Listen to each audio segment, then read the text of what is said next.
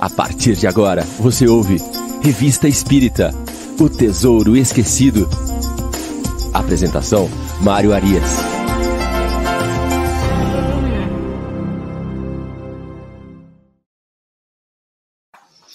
Olá, amigo ouvinte da Rádio Idefran. Estamos de volta com o programa Revista Espírita, O Tesouro Esquecido.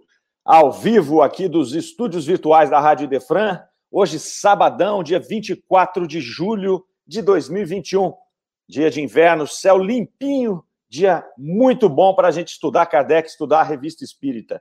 Então, aí, abrindo amanhã de programas ao vivo da Rádio Idefran. Agora, Revista Espírita, O Tesouro Esquecido, às 9 horas. Às 10 horas nós teremos o Livro dos Espíritos em Destaque, hoje com a apresentação do nosso diretor técnico Ricardo Fadu. E depois, às 11 horas, nós teremos o Evangelho no Ar com o nosso grande amigo Chico Cruz. Então hoje nós vamos até o meio-dia. Fique aí, não saia daí, porque tem muita informação, tem muito Kardec, tem muito programa bom para acontecer na Rádio Idefran. E baixa aí o seu aplicativo da rádio para que você possa ouvir 24 horas de Rádio Idefran. Ali nós temos palestras, programas, música, são 24 horas trazendo informação e entretenimento à nossa comunidade espírita, não só de Franca, mas de todo o mundo.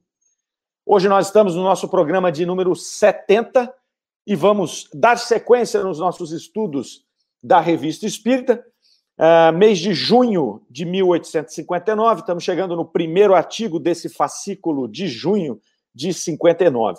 Lembrando aqui aos amigos que estão chegando conosco, aqueles que estão na internet, que você pode dar o seu joinha aí nesse vídeo, né? Quando você clica no botãozinho do joinha aí, dando o seu like, esse vídeo vai para mais pessoas e nós vamos aí ter condição de mais gente descobrindo esse tesouro que é a Revista Espírita. E todos os programas estão gravados, aqueles que estão chegando pela primeira vez, conhecendo esse trabalho aqui de estudo cronológico da Revista Espírita, podem nos acompanhar desde o primeiro programa, este é o de número 70. Você pode ir lá no canal do Idefran, buscar a playlist do Revista Espírita e voltar lá no primeiro programa e vir acompanhando toda a revista. Estamos aí no segundo ano, no meio do segundo ano da Revista Espírita, que é 1859, e vamos, se Deus nos ajudar, trabalhar até 69. Programa de número 70 hoje. A gente estima uns 600 programas para poder cobrir a Revista Espírita. Espero estar junto com vocês. E falar em estar juntos, nós já temos aqui uma turma chegando, turma grande aqui hoje, ó. Chegando aqui para dar o seu bom dia, Dona Irene Pimenta, sempre conosco, sempre a primeira a entrar no nosso programa. Sheila Rejane também, com Tomás aqui conosco, sempre está aqui, é lá de Poços de Calda, Alete Biali, a primeira ouvinte da Rádio Idefran, a primeira pessoa que se comunicou conosco aqui. Alete, seja bem-vinda. Gabriela Lopes, nossa companheira lá de Allan Kardec. Elô Ribeiro, também sempre conosco aqui na Rádio Idefran, acompanhando o nosso programa. Gisele Nascimento, do Luz e Amor. Suzy Silva, de Curitiba, também está conosco sempre. Marisa Arruda, Cátia Lima, lá do Rio de Janeiro. Luciane Boésio, de Santa Maria, do Rio Grande do Sul. A Vera Souza, dando aí o seu bom dia, com muita alegria. E a Miriam Farias, também, de Balneário Rincão, que está sempre conosco aí. Vamos chegando, vamos deixando o seu like aí no vídeo, vai deixando seus comentários. Nós fizemos 2 programas gravados, mas estamos de volta nos programas ao vivo. Uma alegria enorme começar esse sábado com vocês. Muito bem. Mês de junho de 1859, primeiro artigo. O artigo tem o título O Músculo que Range. Nessa análise cronológica que a gente vai fazendo da Revista Espírita, nós vamos vendo que Kardec, ele costumava agrupar os assuntos. A Revista Espírita, lembrando, ela é uma grande tribuna, uma tribuna livre para apresentação de comentários, de refutações à doutrina, de cartas de leitores, de matérias de revistas e jornais da época ou antigos que poderiam trazer algum conhecimento doutrinário. Então, Kardec ia misturando e fazendo esse grande mosaico que é a Revista Espírita de maneira muito interessante. Mas ele costumava agrupar alguns temas e apresentar em um fascículo ou 2 esses temas agrupados dentro de uma lógica kardeciana, uma lógica fantástica do mestre Lyonês, que visava a trazer esclarecimentos àquele tema específico que ele estava apresentando, né, à luz dessa nova doutrina que surgia no ano de 1859.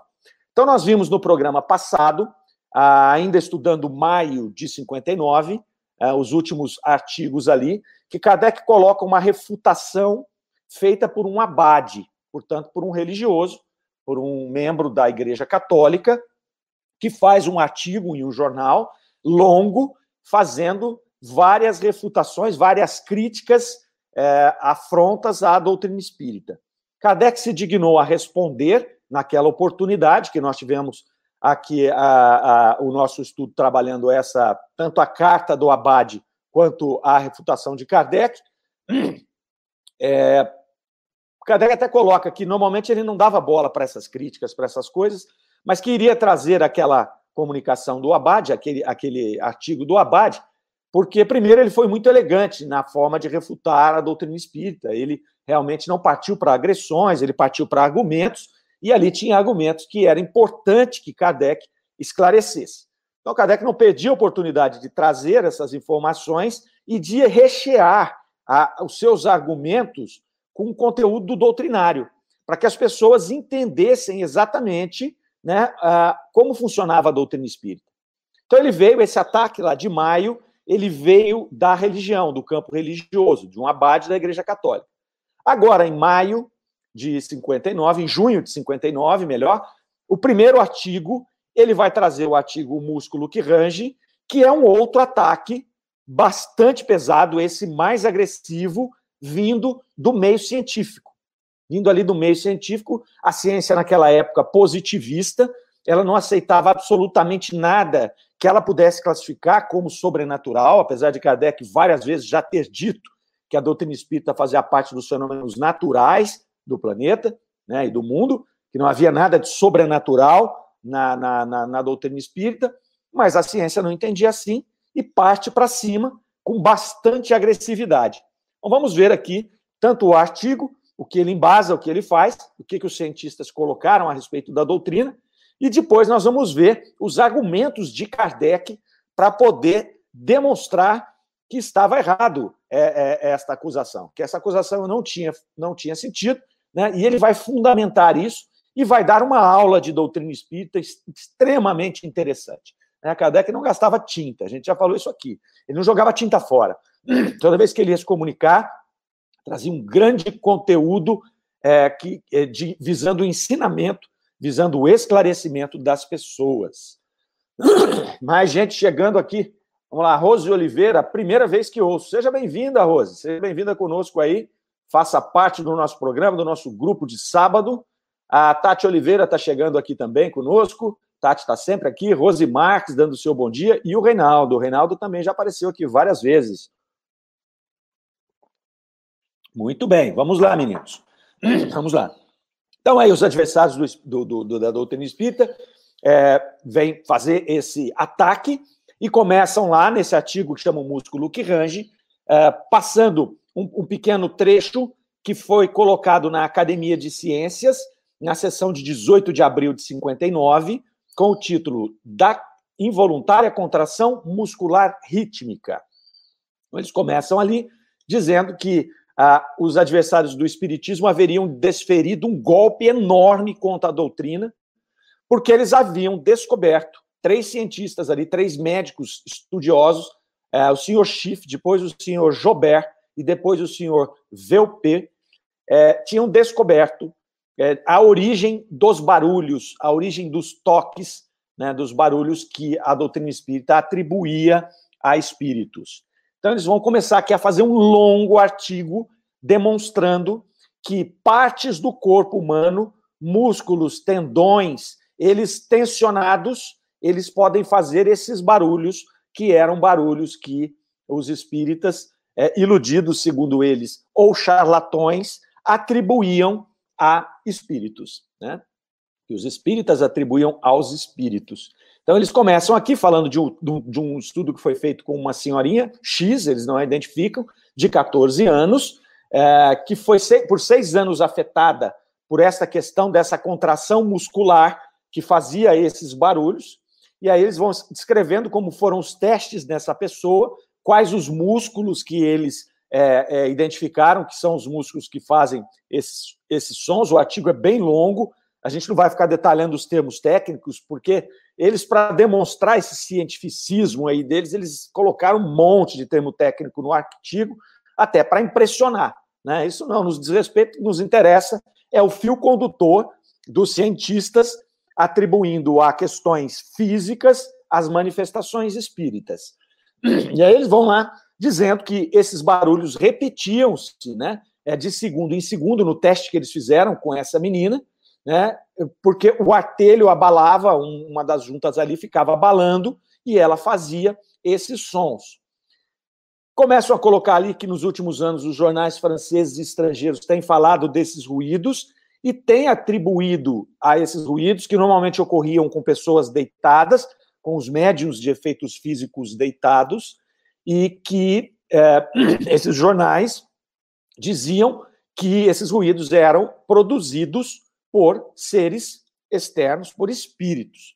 Eles começam ali a fazer e a agredir, dizendo que, na verdade, esses indivíduos ou eram charlatões ou eram iludidos, porque eles haviam descoberto aqui, segundo este artigo, as razões desses barulhos.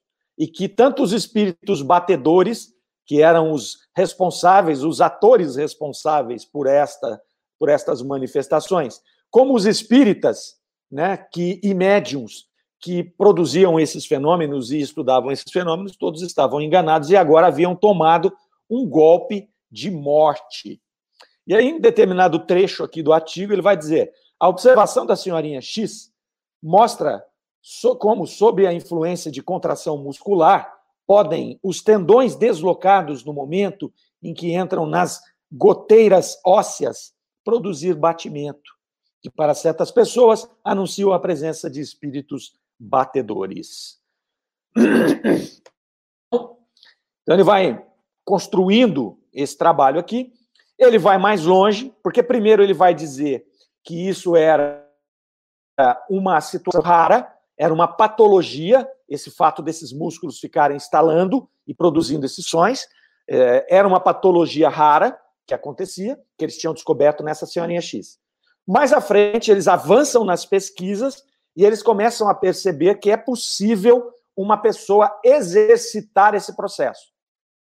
Então, por exemplo, eu tenho um joelho podre aqui, eu já fiz 7 cirurgias no meu joelho, e meu joelho estala. Se eu ficar mexendo meu joelho, dependendo da posição que eu ponho ele, fico mexendo, ele fica estalando. A pessoa que está do meu lado pode ficar ouvindo isso, né? O médico falou, você vai acabar com o seu joelho se você fizer isso.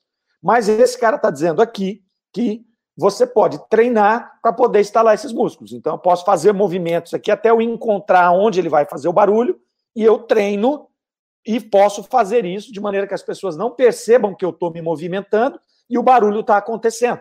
Então, aí ele coloca mais uma pilha em cima dessa situação, que é a da pessoa poder treinar e fazer isso realmente como um método de charlatanismo. Ele pode ser adquirido pelo exercício. Pois bem, segue lá, falando dessas experiências que eles fizeram. Ele vai dizer que cada grupo muscular, cada grupo de tendões pode emitir um som diferente, e isso explicaria, em grande medida, a diferença dos sons, porque esses sons que Kardec relata ao longo da Revista Espírita e que todo mundo havia verificado e relatado, eles ocorrem de maneira diferente. Não é sempre uma batida na mesa, né? Ele tem tonalidades diferentes. Alguns executam quase que uma música, outros é mais ou menos um movimento de uma serra. Então são vários sons, há uma variedade enorme de sons, e ele vai dizer aqui no artigo, os cientistas vão dizer no artigo, que esses sons podem ser produzidos conforme o grupo de músculos e tendões que está sendo movimentado. Então, eu posso fazer um som de uma altura, posso fazer de outra, posso fazer numa tonalidade, posso fazer de outra.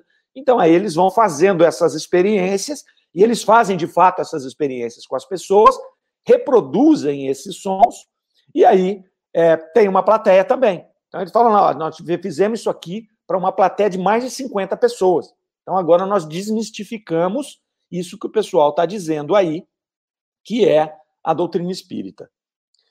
Eles ainda vão mais longe, dizendo que a respeito dessa senhorita X, um deles, que era cirurgião, fez uma cirurgia nela, porque o dela era involuntário, não era algo que ela tinha produzido por exercício, fez uma cirurgia nela, e que destensionou o local onde estava lá fazendo barulho e que parou.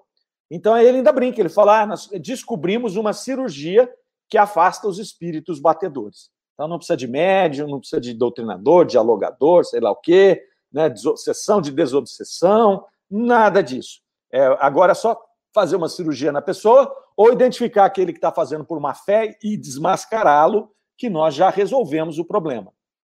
Então eles vão relatando aqui dentro dessas experiências também cada forma de ruído e também que esse ruído pode parecer que ele está sendo feito à distância e não no local, né? Vão deixando isso aqui tudo e vão dando alguns outros exemplos ali. Esse artigo foi colocado em um periódico chamado L'Abeille Médicale, né? Novamente termos em francês para nos pegar aqui. Na tradução livre do Google, a revista chamaria A Abelha Médica, é uma revista médica. Esses cientistas aqui, esses três médicos que nós citamos, eram pessoas de uma grande ascensão na medicina daquela época, eram cientistas positivistas ali, e que vieram trazer esse artigo, que teve grande repercussão. Aí Kardec apresenta o artigo aqui na íntegra, que nós comentamos agora, o artigo é bem longo, e ele vai dizer ali que Kardec se julgou no dever de transcrever na íntegra para a edificação dos leitores, para que os leitores pudessem ver o seguinte, olha, ele não selecionou trecho, né, para poder colocar só aquilo que ele podia refutar. Ele pôs o artigo inteiro, tá certo? Kardec tinha esse critério, esse cuidado, ele não estava lá tentando selecionar para convencer as pessoas. Não, primeiro ele convencia a si mesmo de que o artigo não tinha ali as bases para fazer o estrago que ele se propunha a fazer, que era destruir a doutrina espírita, destruir os fenômenos mediúnicos através da descoberta desses movimentos aí,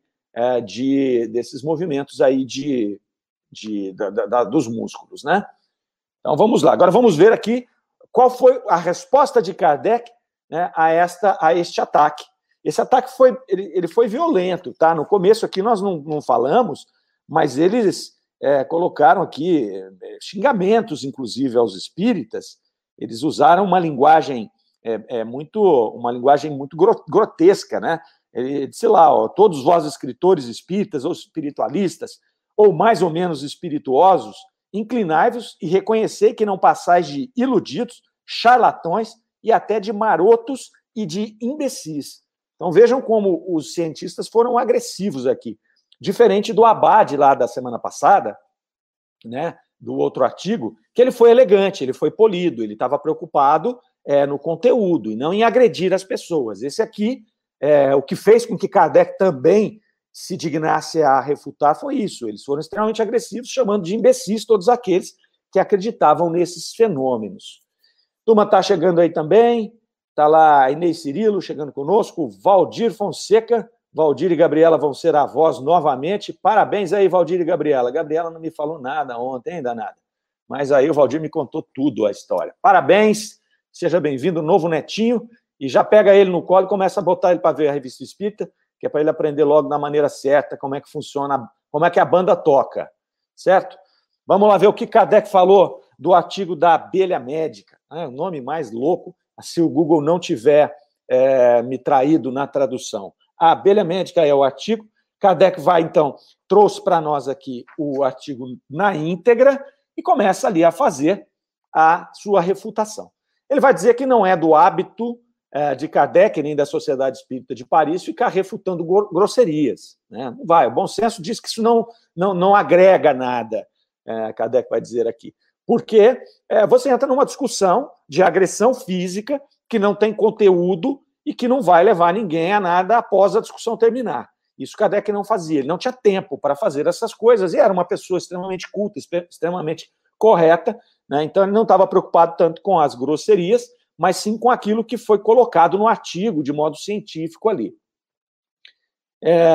Ele vai dizer que todo aquele calhamaço de coisas e com informações técnicas, com nome de músculos e de tendões que foi feito nesse longo artigo aqui, com o intuito de impressionar mais do que de instruir, dava um certo cansaço, sabe? Era uma coisa assim que ele vai qualificar as pessoas de charlatões, de mentirosos, de imbecis, e traz lá um monte de termo que a maioria das pessoas não vão entender o que ele está falando.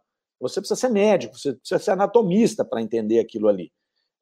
Então, ele vai colocar ali que a doutrina espírita, ele trazendo todo mundo aí para esse rol de charlatões, de imbecis ou de iludidos, ele estaria atacando não a Kardec e ao grupo da Sociedade Espírita de Paris, mas a milhões de pessoas que no mundo faziam as suas observações nos fenômenos espíritas e acreditavam naqueles fenômenos. Então, a agressão não era só a esses que estavam ali, né, na linha de frente, fazendo a doutrina espírita. Era para milhões de pessoas.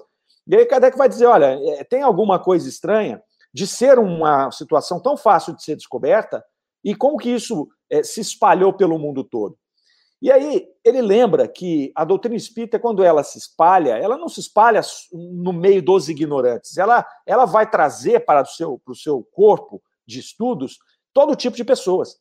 Então, tem lá o ignorante, os trabalhadores, aqueles que não eram letrados, que não tinham uma instrução formal, mas ela vai trazer muitos médicos, muitos cientistas, muitos artistas, muitos juízes, intelectuais da época, ela vai trazer muita gente.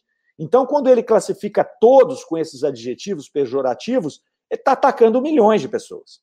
Ele não está atacando ali só aqueles que estão se dedicando a construir a doutrina espírita. Então, isso seria estranho que um volume de pessoas como esse pudesse ser vítima de ilusão. Essa é a primeira coisa que Kardec coloca, sem falar de nenhum argumento. Dizendo, olha, seria bastante estranho que uma coisa tão simples quanto o ranger de um músculo pudesse levar para milhões de pessoas a impressão de ser espírito quando não é espírito. Então, muito cuidado, né? Porque, na verdade, o argumento, a conclusão, ela pode ter sido precipitada, então muito cuidado, né, nessa hora. Kardec começa com essa pequena advertência. Independentemente de termos as respostas, isso aqui a gente já tem que prestar atenção. Ele coloca depois um argumento de conhecimento. Ele vai dizer, olha, esses barulhos das tensões dos tendões, eles são conhecidos na academia. E Kardec havia feito medicina, Kardec era um estudioso de anatomia, Kardec dava aula de anatomia. Então ele falou, olha, vocês não colocaram nada aqui que é uma novidade, vocês não descobriram nada de novo. Não há nenhuma descoberta nova. O que vocês estão trazendo aqui é conhecido, né? Inclusive nos nossos estudos, diz Kardec, e tranquilo, mas não desmascara nada.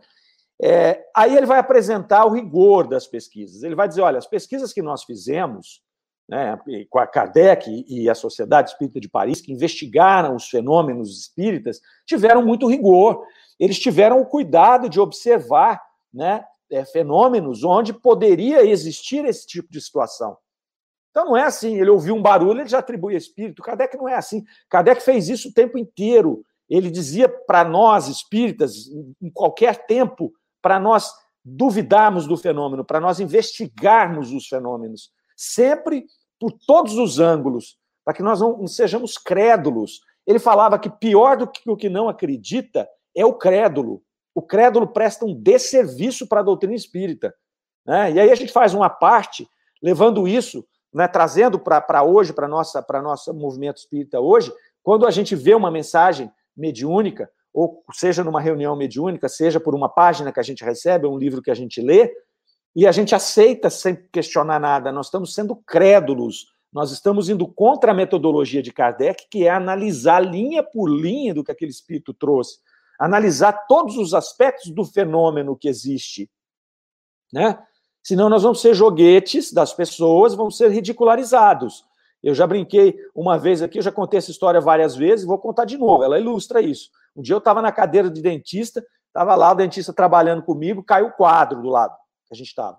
Ele parou o que ele estava fazendo, jogou aquela aguinha na minha boca e falou para mim assim, Mário, você que é espírita, me explica isso aqui que aconteceu agora. E eu falei, não sou eu que tenho que explicar, não é a doutrina espírita, é a lei de Newton, isso é a física que vai explicar. O quadro estava mal colocado e ele caiu, foi só isso, né? Volta aqui a fazer o que você tem que fazer, que eu tenho que ir embora. Então, se nós não tomarmos cuidado, as pessoas, né, sobretudo aqueles que não são espíritas, eles muitas vezes vão nos testar. Então vai acontecer um assunto, eles vão, o que é isso? A espiritualidade? O espírito adora criar história. né? Adora, não, porque os espíritos, porque foi numa outra encarnação, e nada, estamos inventando, nós estamos inventando. Né? Que investigação eu tinha feito naquele momento, ou que argumento eu teria para dizer que foi um espírito que derrubou aquele quadro e que foi um evento de manifestação física? Nenhuma. Eu já tinha estado naquela cadeira várias vezes, né? Até não tinha nenhum indício de que eu fosse médium de efeitos físicos, tampouco o dentista que me atendia naquele momento. Então, Kardec traz aqui esse rigor, ele vai dizer, olha, é muito rigoroso o que nós fazemos para você chegar aqui num argumento e achar que você descobriu um osso que estala e jogou tudo fora que nós estamos fazendo. Seria muito simples, seria muito fácil. Então, depois dele trazer esse argumento de conhecimento, ele começa a trazer um argumento técnico. Ele vai começar a mostrar para ele, né, o quão míope era o estudo que eles fizeram, o tão inicial, o quão leviano foi o estudo para que ele pudesse chegar na conclusão de que ele tinha destruído a doutrina espírita. Né? Então, ele começa a refutar aqui de uma forma que, na boa, se eu sou o cientista que escreveu isso, eu teria ficado com vergonha depois no final. Né? Então, ele sempre muito respeitoso, ele vai dizer lá, ó, não obstante todo o respeito devido ao vosso saber, ao do cientista, há algumas dificuldades na aplicação do vosso sistema ao que se costuma chamar espíritos batedores. Porque os espíritos batedores não faziam só barulho. Era um conjunto de coisas, de manifestações.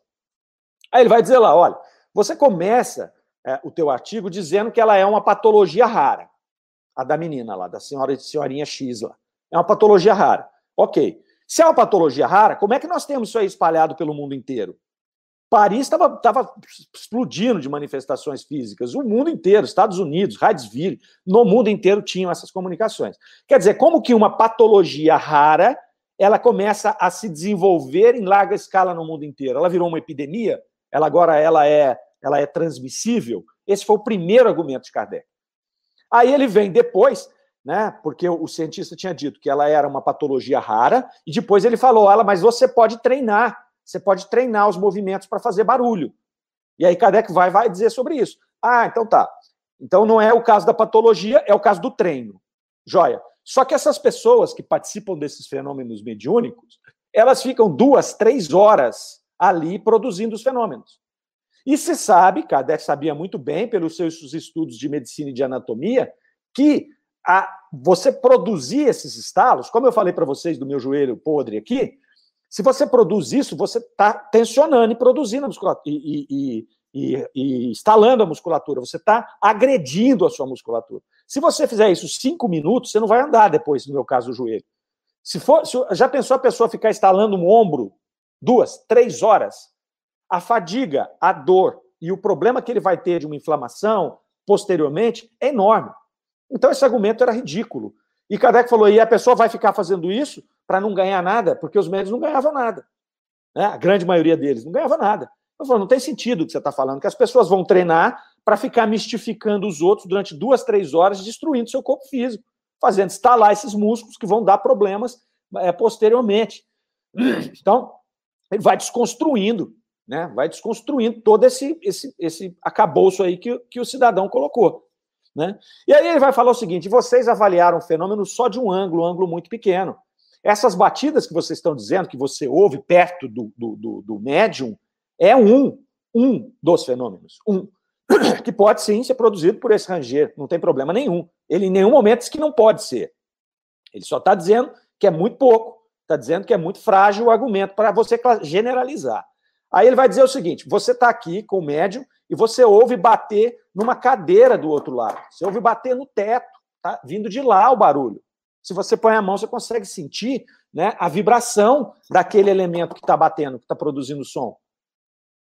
Agora, esse ranger de músculo, ele pode atravessar e fazer o ruído num outro lugar? É pouco provável. Né? Então, ele começa a trazer isso daí. Essas batidas acontecem em vários lugares, às vezes em outra sala. Como é que o músculo vai fazer isso? Ele não faz. E aí, outro argumento importante. E o levitar das mesas? E as mesas dançantes, as mesas girantes? Eles não foram investigar as mesas girantes. Né? Eles investigaram o que eles queriam. Eles pegaram um pedacinho, investigaram e falaram, ó, descobrimos tudo aqui. Vocês são todos idiotas, charlatões, né? Iludidos. Como que pega uma mesa de 50 quilos, 60 quilos, sendo a médium uma criança, mesmo que fosse um adulto, faz essa mesa levitar, faz essa mesa girar. Como que faz isso? Com músculo? Né? Não, vocês pegaram um fenômeno que tem 200 formas de se manifestar, acharam um detalhe que pode substituir aqui e falaram que mataram o fenômeno inteiro. Né? Isso não é forma de fazer ciência, Kardec vai dizer. Isso aí é uma forma tendenciosa, é uma forma preconceituosa, preconcebida de analisar o fato, que é a pior coisa na construção de uma ciência, é você analisar algo de maneira preconcebida. E aí Kardec continua dando ali, né, esses argumentos, embasando-se principalmente na variedade dos fenômenos. Ele vai falar ali dos fenômenos serem inteligentes. Tá bom, então o músculo que range é inteligente agora. Se eu faço uma pergunta para ele, ele pode ranger me respondendo a pergunta. O médium pode. E aí eles poderiam refutar. Sim, pelo exercício ele faz. Ok, mas quando o médium responde alguma coisa que não é do conhecimento dele, como é que ele faz? O músculo tem inteligência? Então já derruba aí. E aí depois ele entra na grande variedade de fenômenos físicos que não era só batida mais naquele momento. Então instrumentos eram tocados à revelia, estava aqui na reunião, o piano começava a tocar ali, um violão que estava dentro da capa começava a tocar, né? As aparições, apareciam mãos, e essas mãos muitas vezes beliscavam os assistentes. Tem uma história lá de um major, não sei quem lá, que toma um tapa na cara de uma mão dessa.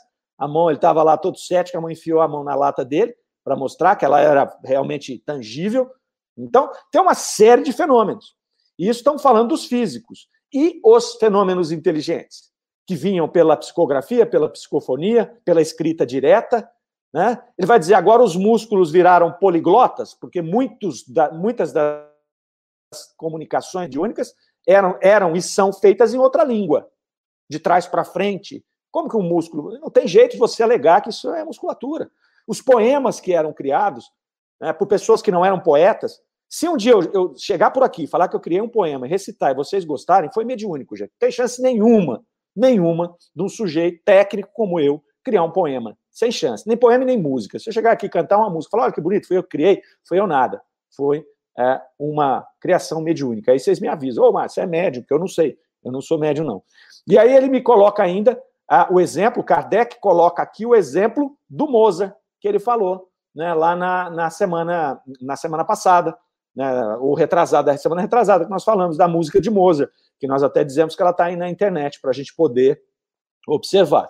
Então ele vai fechando aqui essas conclusões, ele vai dizer realmente que a superficialidade do estudo é algo que chama a atenção, né, que eles deviam ter tido mais cuidado, eles, na verdade, não destruíram absolutamente nada. Kardec nunca disse que não havia alguns problemas dentro do contexto da doutrina espírita, que eram físicos, que eram anímicos, que eram fruto de charlatanismo, de ilusionismo, por isso que ele exigia que se fizesse um controle, uma análise cuidadosa, uma análise no conteúdo. Por isso que Kardec chegou em determinado momento, lá em 58, quem nos acompanhou viu que ele tratou muito das questões físicas, dos fenômenos físicos. Já em 59, ele vem tratar das questões mais inteligentes, do fenômeno inteligente, das descrições dos espíritos sobre o plano espiritual, né, das perguntas que eram feitas para esses espíritos. Aí começa de cunho moral, depois ele avança mais no cunho moral, que vai desaguar lá no Evangelho segundo o Espiritismo. Então Kardec foi deixando as manifestações físicas de lado. As manifestações físicas não são o mais importante da doutrina espírita. Elas vieram para nos despertar, elas vieram para mostrar que os espíritos estão aí.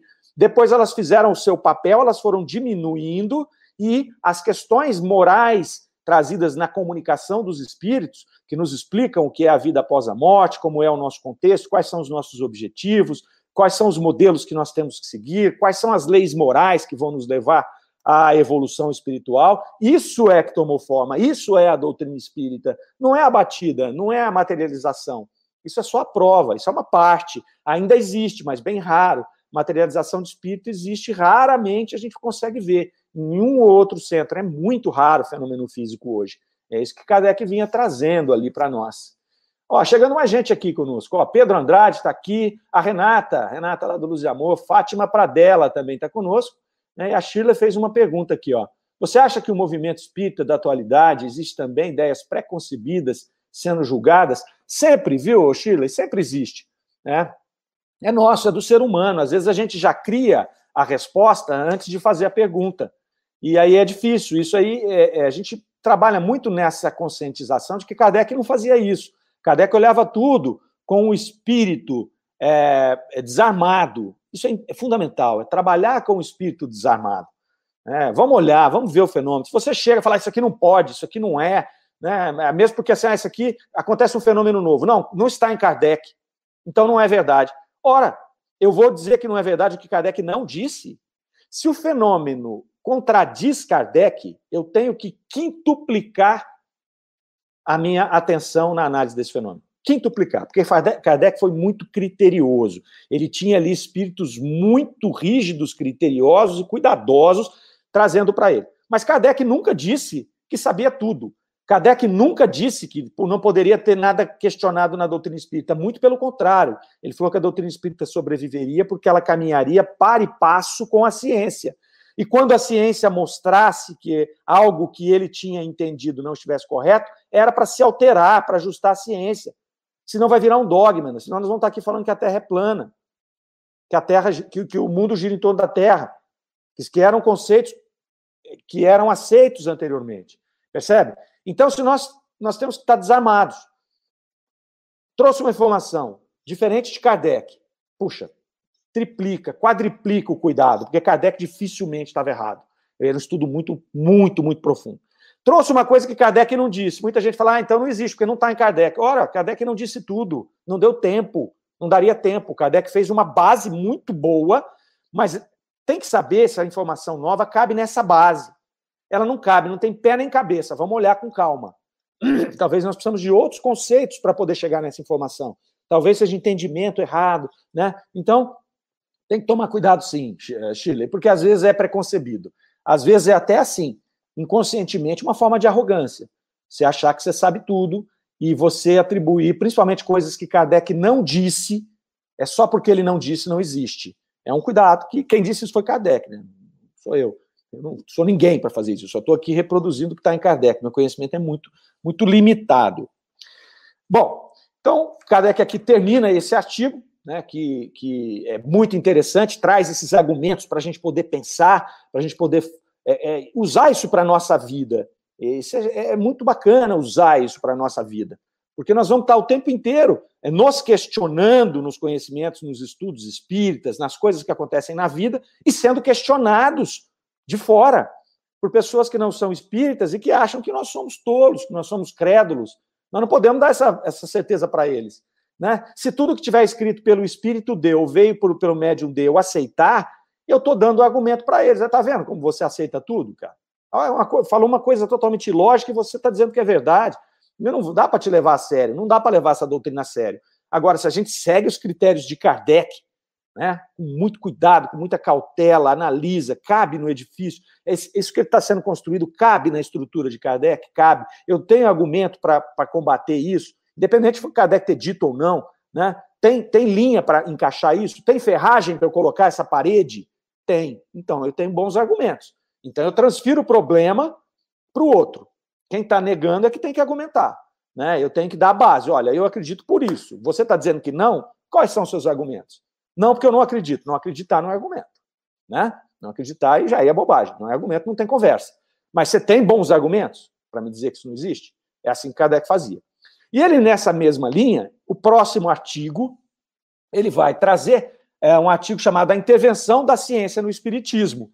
Então, veja, ele trouxe duas refutações, uma religiosa e uma científica, pesadíssima. As duas eram pesadas, feitas por pessoas extremamente inteligentes. Ele vai lá e demonstra todo o conhecimento e potencial de argumentação dele, e agora ele vai falar da intervenção da ciência na doutrina espírita. Então ele começa ali dizendo que a rivalidade entre as corporações científicas é um dos argumentos incessantemente invocados pelos adversários do espiritismo. A ciência era quem mais batia. A ciência e a religião, os dois batiam demais na doutrina espírita, não queriam nem saber deles, e chegavam realmente muito forte ali. Aí Kardec começa argumentando aqui nesse artigo que é um erro pensar que todos os cientistas eram contrários à doutrina espírita. Não era isso que acontecia. Não eram todos. Haviam muitos cientistas que já tinham estudado e tinham se convertido à doutrina espírita, que tinham se convencido de que os fenômenos eram verdadeiros. E aí ele começa ali, né, informando que a ciência oficial, muitas vezes, ela é apressada nas suas conclusões, né, sobretudo por conta dessas ideias preconcebidas.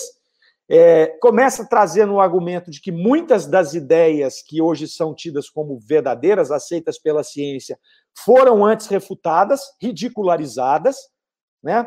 Por exemplo, quando a Terra era redonda, a lei da gravidade, um monte de coisa que hoje é natural para nós, não tem nem como a gente pensar que isso pode ser refutado. Quando saiu, o pessoal quase foi jogado na fogueira na época. Não aceitavam de jeito nenhum. Então, ele aponta que dentro da ciência, que pese que ali estão os estudos, ali estão as pesquisas, muitas vezes as conclusões são levianas e preconcebidas. Então, ele já começa por aí. Aí ele vai falar da competência. Ele vai trazer um trecho que vai dizer da competência. Que ninguém pode ser juiz de assuntos que não estão na sua competência. E aí ele, com a sua didática, ele começa a informar, ali que nós... Na verdade, quando nós precisamos construir uma casa, a gente não chama um músico. Se você está doente, você não chama um arquiteto. Então, ele vai começando a dar essas informações, traçando um caminho para trabalhar com a competência de cada um de fazer julgamentos e de fazer estudos. E aí ele vai dizer lá, ó, as ciências vulgares repousam sobre as propriedades da matéria, que podemos manejar à vontade. Os fenômenos por ela produzidos têm como agentes forças materiais. Os dos espíritos têm como agentes inteligências que possuem a sua independência, seu livre-arbítrio, e de modo algum se submetem aos nossos caprichos. Escapam, destarte, aos nossos processos anatômicos ou de laboratório, bem como aos nossos cálculos, e, por consequência, não são da alçada da ciência propriamente dita. A ciência errou, pois, em querer experimentá-la. Esse é o ponto. Esse é um ponto importante. Kardec vai trazer aqui que a ciência espírita não é de competência da ciência convencional, porque o objeto de estudo é diferente. A ciência convencional estuda a matéria. A matéria se permite ser testada em laboratório por meios materiais.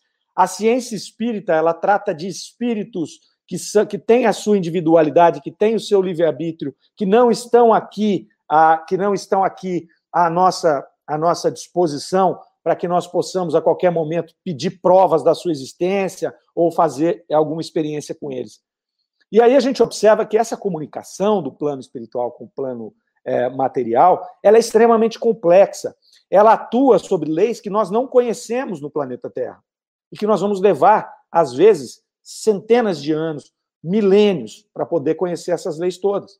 Então, nós temos o livre-arbítrio do espírito, nós temos a complexidade de todo o processo, que vai depender do ambiente estar propício para poder fazer essa junção fluídica e ocorrer esse fenômeno. Nós temos a possibilidade do espírito de fazer, porque às vezes o espírito quer produzir, mas por hierarquia espiritual, por conta de um objetivo, os superiores dele no plano espiritual dizem, não, você não vai. Eles não estão à nossa mercê o tempo todo. Então, Kardec faz esse grave apontamento. Não é competência da ciência convencional analisar e estudar a doutrina espírita, porque você vai misturar as leis, né? E aí ele põe mais um trechinho.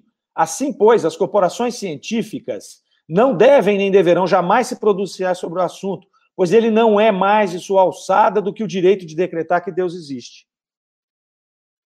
Não é de sua alçada, não é da alçada da ciência. Kardec não tinha nenhum problema com relação a isso. E ele dizia, olha, se você não entende, deixa passar uma geração, duas, três, né? O próprio conhecimento científico talvez vai entrar em campos que vão facilitar o entendimento dessas leis, né, que hoje apresentam aí essa comunicação entre os dois mundos. Hoje nós já estamos vendo desenvolvimentos dentro da física quântica que trazem coisas diferentes da física material. Eu não vou me aventurar nisso, porque é um tema muito difícil, a questão de física quântica, muita gente fala bobagem, porque são poucas pessoas que conseguem entender esses conceitos hoje, poucos físicos. Você imagina nós, espíritas, querendo fazer relação. Mas o que a gente sabe é que ali, dentro da física quântica, dentro dos estudos da física quântica, tem coisas que a gente nem sonha nem sonhava, imaginava, se fosse antes, falava impossível, isso não acontece, e acontece. Então, talvez com o desenvolvimento da física quântica, daqui 30, 100 anos, nós vamos ter condição de olhar e falar, meu, olha só, dá para o cara se comunicar mesmo, né? Dá para o espírito se comunicar, olha que interessante. Então, vamos ver, vamos dar tempo ao tempo, é o Kardec pede aqui. Ó o Vicente Oliveira ali, ó, desculpa, perdi o início da exposição, pode informar, por favor, a referência desse belo artigo de Allan Kardec na Revista Espírita?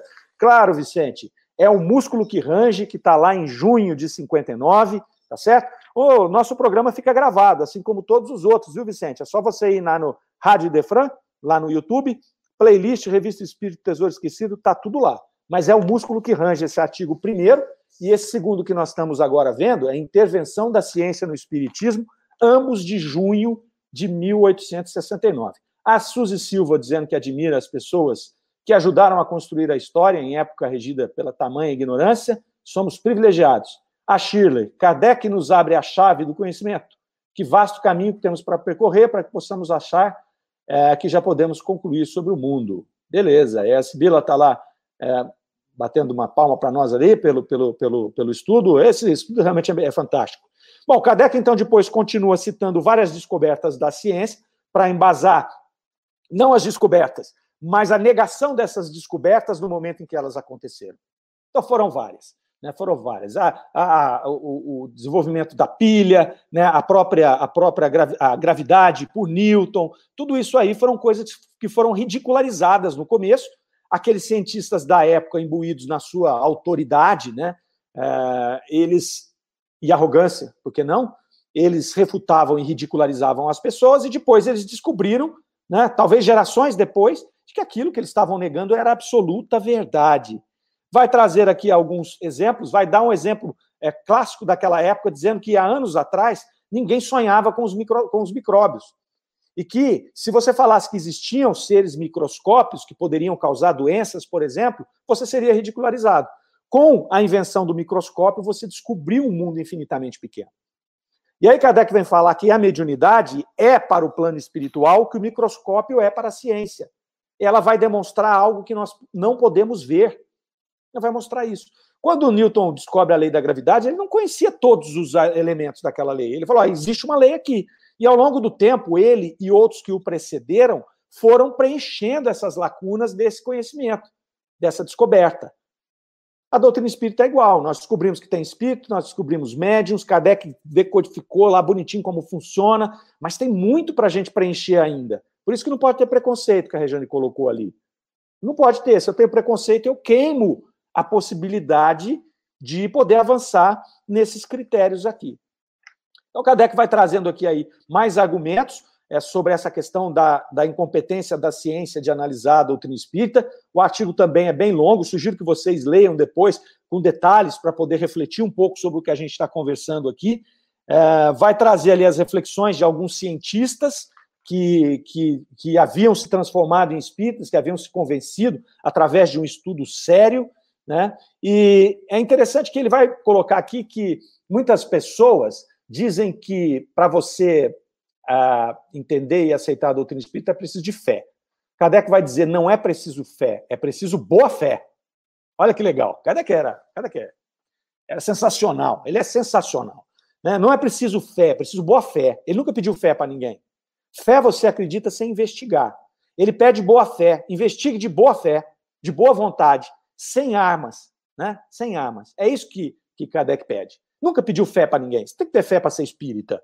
Você vai construir a sua fé, né, raciocinada, em cima daqueles ensinamentos. Eu vou acreditar, porque olha aqui, não tem como eu não acreditar. É racional. É isso que Kardec coloca. Então não é preciso ter fé, é preciso ter boa fé.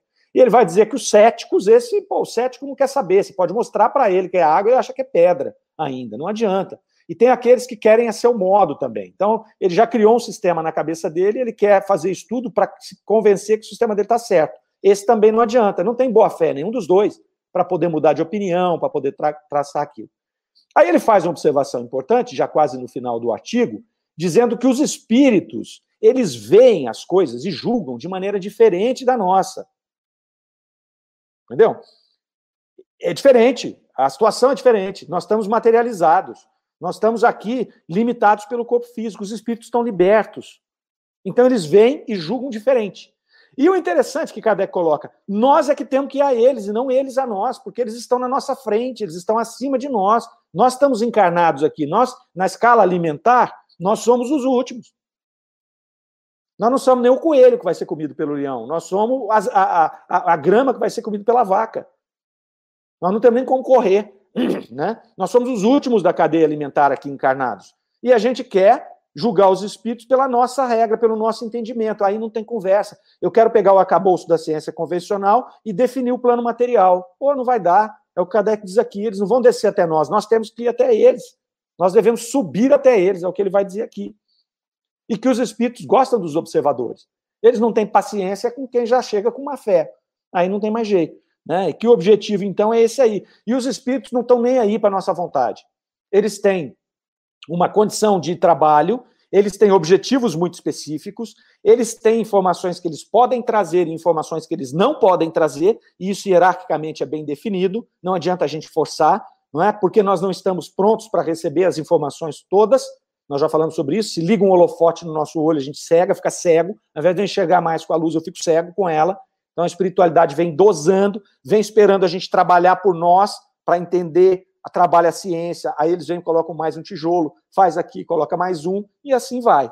E aí Kardec vai fechando o artigo dizendo para que nós possamos ter boa fé para fazer esses estudos, né? E que para a gente possa olhar a espiritualidade e estudar a espiritualidade da mesma forma que um naturalista estuda a vida animal. O naturalista não chega lá no meio dos leões e tenta combinar com o leão o que ele vai fazer. Olha, você vai atacar aquela zebra, porque eu quero ver se você consegue pegar ela, depois você vai beber água lá naquele poço. Não, ele fica lá parado com a câmera, ele estuda o movimento da vida animal e aí ele tira suas conclusões sobre o que ele precisa tirar. O habitat, a migração, enfim, o que for. E Kardec dá esse exemplo, né, simples para que as pessoas possam entender. Nós temos que observar os fenômenos espíritas. Observar. Vamos observar e vamos construindo como é que eles funcionam, suas limitações, tudo isso aí, né? Vamos ver o que a turma está colocando aqui para nós, que nós já estamos chegando no final. A Sheila Rejane, excelente. A fé raciocinada é construída através do conhecimento da razão e da lógica. Exatamente, né? Não é preciso ter fé, é preciso ter boa fé. Achei isso sensacional. Para mim, ganhou o dia aqui. A Sibila Ediaci está dizendo para nós, Chico também comentou sobre a pesquisa de uma tela de aparelho comunicador que captará o plano espiritual como se fosse um celular para falar com outro plano. Imagina que lindo será. Já pensou? Hoje a gente fala através dos médiuns, né, Sibila? E aí, em determinado momento, não é difícil a gente imaginar que nós vamos ter igual o aparelho celular e fazer uma chamada, de alguma maneira. É maravilhoso. Todos entendendo o que realmente importa. É isso aí. E com todos entendendo o que realmente importa, a gente vai encerrando o nosso programa de hoje. Vamos dar espaço aqui para o Livro dos Espíritos em Destaque, e depois para o Chico Cruz, lá com o Evangelho no Ar. Tá certo? Fiquem conosco aqui até o meio-dia. Compartilhem esse vídeo para que a gente possa levar essa revista espírita para mais pessoas. E semana que vem nós estamos aqui de volta. Tá beleza? Um abraço a todos, bom final de semana, fiquem com Deus. Rádio Defran é amor no ar. Você ouviu Revista Espírita, O Tesouro Esquecido.